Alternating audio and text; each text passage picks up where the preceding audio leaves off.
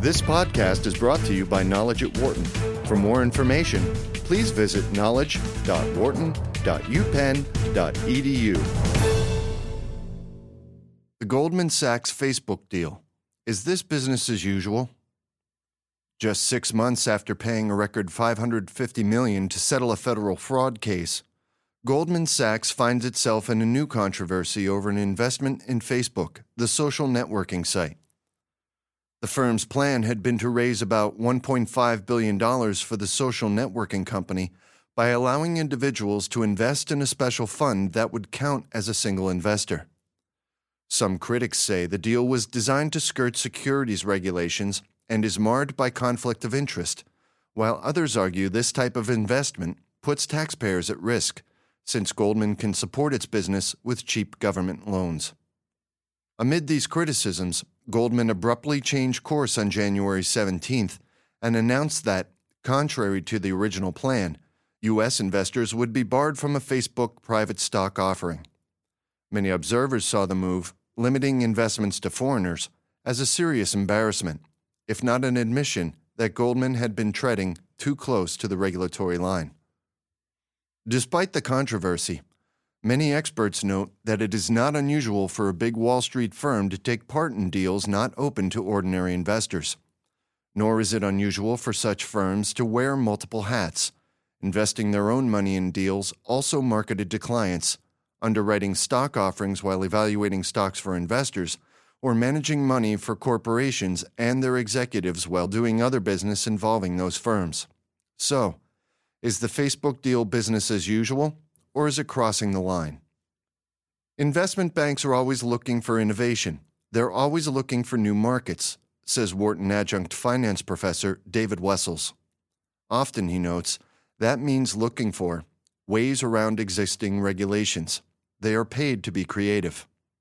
But, he adds, Goldman's use of a special purpose vehicle for the Facebook deal is unusual.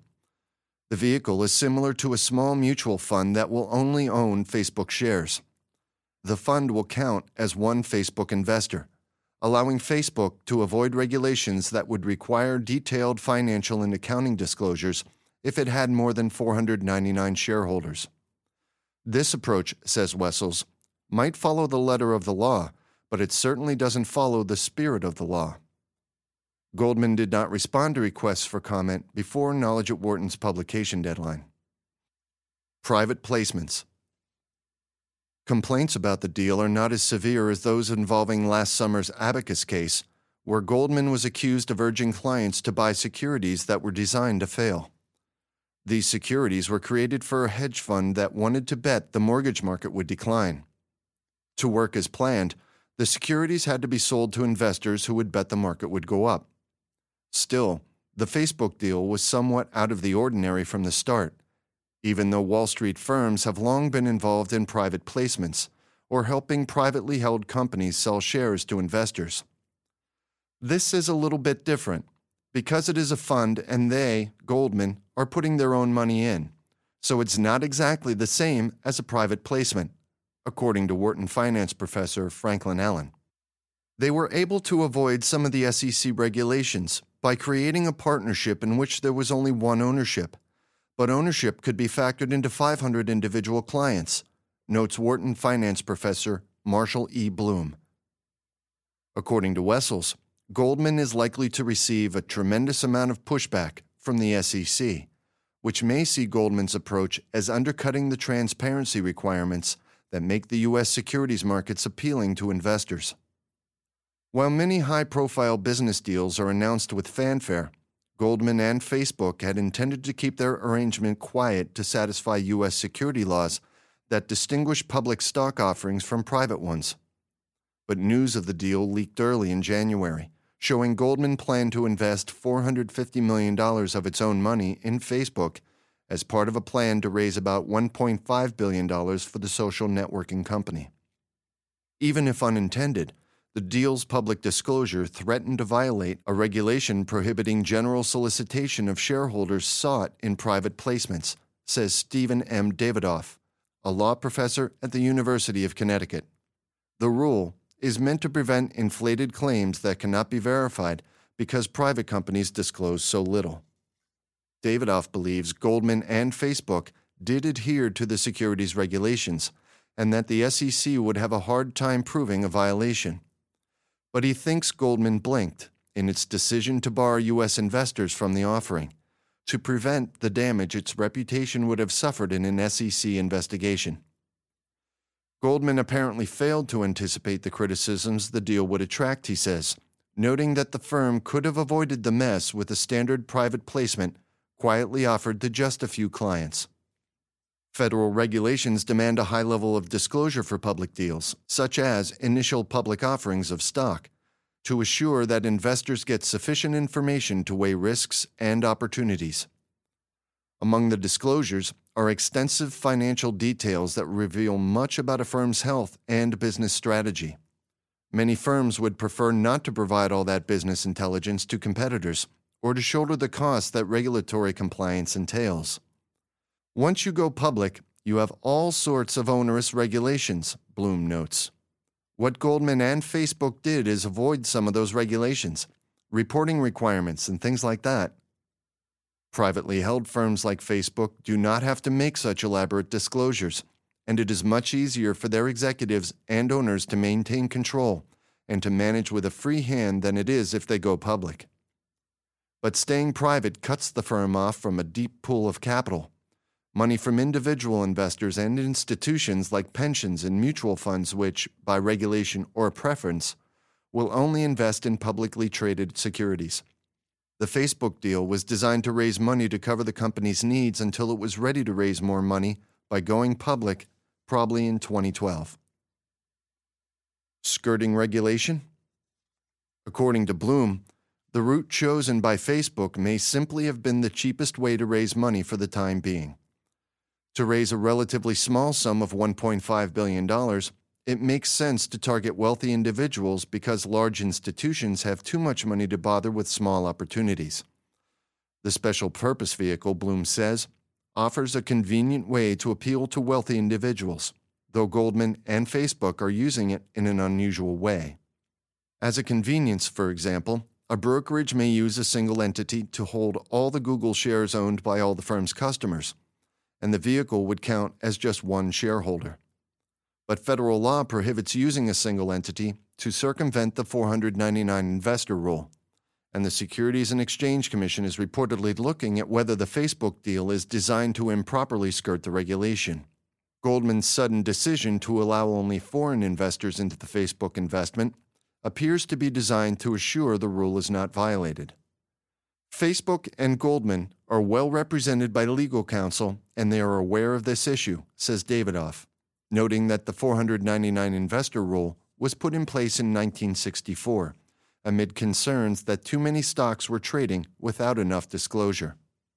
Though Facebook shares are privately held, they can be traded on special exchanges set up for the purpose and generally open only to accredited investors, those with at least $1 million in assets and annual incomes of $200,000 or more, or $300,000 for couples.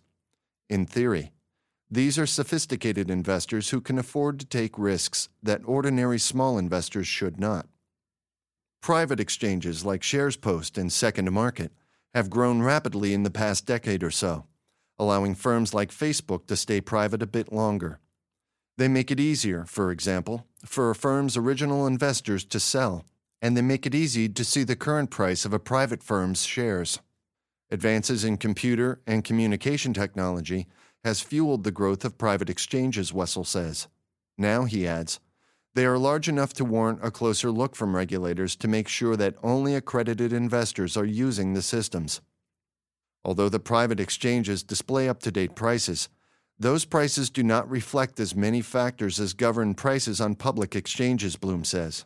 He notes, for example, that there are no derivatives linked to privately traded shares, no options contracts, or credit default swaps. It also may be impossible for traders with a negative view of a privately traded stock to engage in short sales or bets it will decline. On public exchanges, short sales have an important role in the balance of supply and demand, keeping prices accurate. Also, because trading on private exchanges is light, it is difficult for traders to flip stocks quickly, so prices can lag events. All this makes it harder to determine whether prices on a private exchange accurately reflect demand, making it easier for an individual stock to be over or underpriced. Inflated prices and conflicts of interest. In the Facebook case, some experts think the process may have inflated the price. Recent trades indicate, for example, that Facebook has a total market capitalization in excess of $50 billion. An analysis by the Wall Street Journal finds that price is 25 times annual revenue, which would be a huge premium given that Google, a proven success, trades at just six times revenue. It's a little scary because you're talking about extremely high valuations for a company that very few people know very much about, Wessel says. The valuation of Facebook seems very high, Allen adds, noting that Goldman's role serves to endorse the high price. I think they're giving their stamp of approval to these kinds of valuations, particularly if they are investing their own money in it. The high price helps set the stage for a high price in any future initial public offering of Facebook. That could make Goldman's share of Facebook more valuable and boost any fees the firm might earn underwriting the IPO. I presume they will do an IPO next year, Allen says. I think this current marketing of shares might be part of an attempt to create demand for it. Ultimately, notes Blume, Facebook will have to go public if it is to raise large amounts of money, since a special purpose vehicle cannot be open to large numbers of investors, and institutional investors want the liquidity and transparency only available after a stock starts public trading. A regular endowment fund like the University of Pennsylvania's or a pension fund like the State of Pennsylvania's would want to be assured of a ready market. If Facebook's share price is inflated, Goldman is making a risky investment, analysts say. That has raised questions about potential conflicts of interest posed by Goldman's multiple roles in the deal, a problem common to big financial institutions that wear many hats. Goldman's $450 million investment in Facebook puts Goldman shareholders at risk. In marketing Facebook shares to its clients, Goldman has an incentive to argue the shares will go up in value, despite the risk. Goldman, presumably, would also be interested in underwriting Facebook's public offering, again, giving an incentive to accentuate the positive while an objective analysis might see serious hazards. Goldman has a problem in terms of conflict of interest. It's an ongoing problem, according to Allen. It's up to Goldman's clients to decide how severe the conflicts are, he adds. Risk, of course, is part of the daily life of any Wall Street firm. But critics point out that Goldman is no longer a traditional investment bank. At the height of the financial crisis in 2008, Goldman received government assistance, which it has paid back, and it converted to a commercial bank holding company, which gives it access to inexpensive loans through the Federal Reserve's discount window. Because Goldman is an enormous firm with financial connections to many others, it could be deemed too big to fail and might be eligible for a government bailout in a crisis. Critics question whether it is proper for the firm to put the public at risk with speculative ventures like the Facebook deal. Simon Johnson, a professor of entrepreneurship at MIT's Sloan School of Management and former chief economist at the International Monetary Fund, says it is improper for a bank with implicit government backing to be acting like a risk embracing venture capital fund. Banks like Goldman have made big mistakes in the past, Johnson states.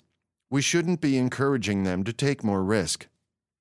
In effect, he says, Goldman is using debt to finance its Facebook investment.